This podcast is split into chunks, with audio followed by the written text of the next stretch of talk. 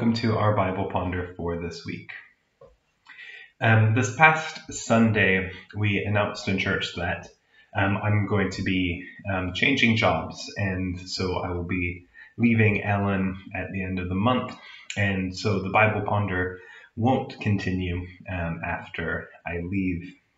And so I thought for these last few weeks that we had together, I would look at a few texts that I thought or that I think are particularly important or important to me and important to our faith as sort of building blocks for how we see the faith, how we see the world. And so for the first one this week, I thought it would be just a good place to start at John chapter 1 and this opening prologue to the Gospel of John. I think most of us are familiar with this passage, or at least if I start reading it, you'll maybe recognize and be familiar with it. But what is part of this prologue is really, really important, and it gets at the heart of a lot of what we call Christology, our view of who Jesus is in terms of Jesus's God identity and who Jesus is as our Savior, our Messiah. And so as a bit of background, you may already be familiar with this, but if you're not, hopefully this is a bit interesting to you. There's some really important background to consider, and that is with this word that we have in John. John 1 begins, "In the beginning was the Word." And that is a bit odd to us as English speakers, just the word as an idea or a concept. It's very philosophical. And you get that kind of right away from John, and it's a good way to begin, because John does have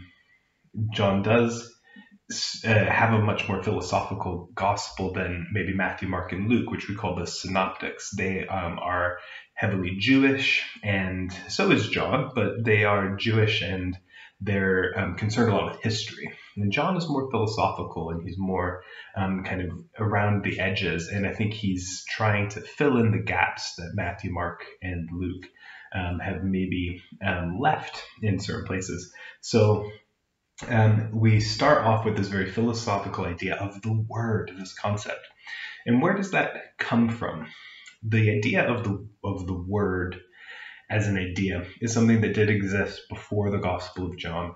One of the places where we see it especially is in the Jewish writer Philo. Now, he lived a little bit before the New Testament was written, and he lived in Alexandria in Egypt. And Alexandria is Greek-speaking. It's very influenced by the Greek and the Roman empires.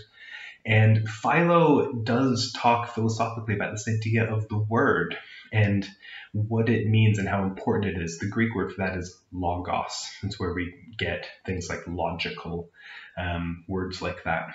And so this idea of the logos is this primary concept in philosophy, this deep truth of what is and what exists and what it means for God to exist as a sort of word. It is kind of the background here. So John's not just coming out of nowhere. He's not just inventing this. But what he says is so important when we read between the lines a bit, although you don't have to read between the lines too hard. "In the beginning was the Word, and the Word was with God, and the Word was God."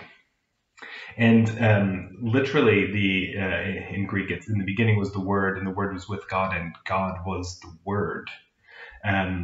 He was in the beginning with God. All things came into being through him, and without him, not one thing came into being.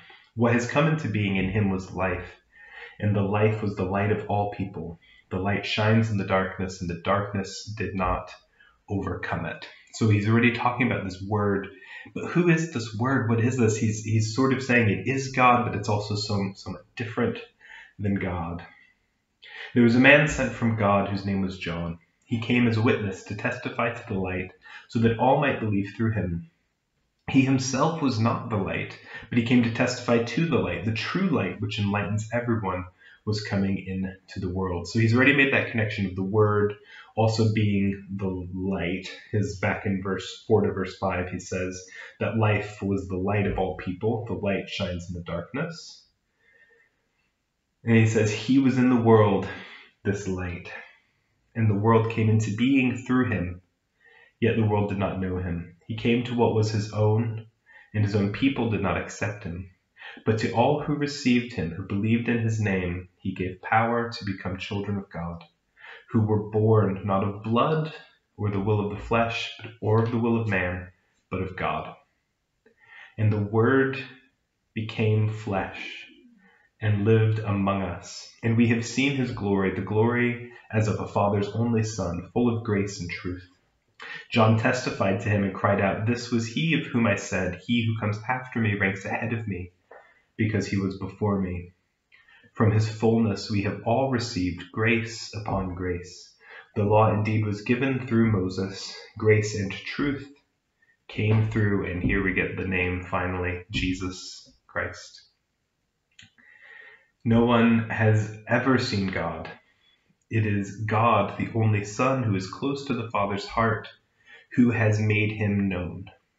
And that's a really important bit there at the end. So the main thing that we see from this that's really, really important is this connection that John is making logically between this philosophical concept of the Word, this ethereal idea that's like God but somewhat different than God, that's part of the creation and creator and bringing light, and then that Word has become flesh in Christ. Remember, it says the Word was God, or God was the Word. So this Word is flesh, and that is Jesus. So Jesus is God.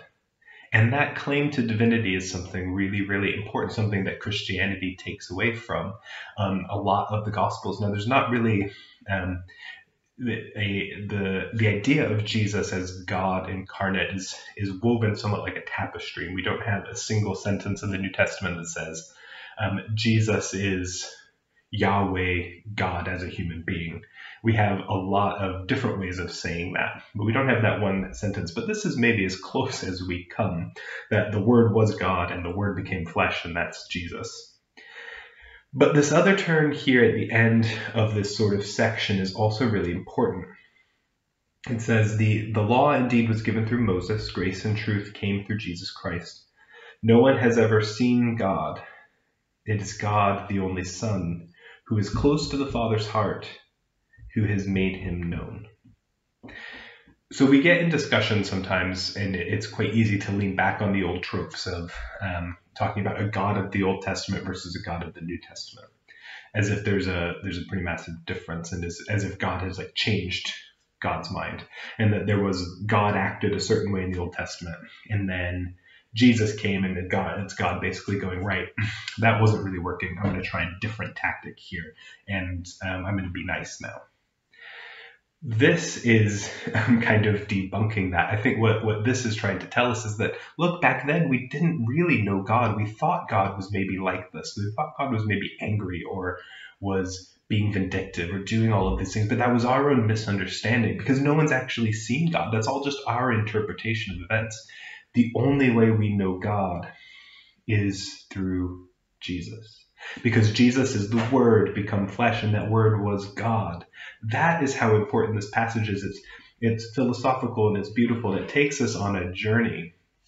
But those concepts are so foundational. They're so important to what we believe and what we see as the truth of Christianity, the very core, the skeleton on which the body is hanging. That Jesus is God incarnate, and that through Jesus we get to know the truth of who God is, and that we don't know God fully outside of Jesus. So anything that we see in the Old Testament that might contradict who Jesus was, that might look more vindictive, it might look more judgmental, it might look all of those things, we have to say, no, Jesus is the fullness of who we know as God. And we have to judge all of those other things against Jesus rather than judging Jesus against those other things. So that is why I wanted to start here, why I wanted to do a few videos of things like those. So that's John chapter 1, and it's that very important double sort of idea that Jesus is God and that Jesus is the only way that we know God fully. So I hope that that was something that kind of brightened your day, something that made you consider and think and reflect. And do please join us next week for another one of these. Have a good night.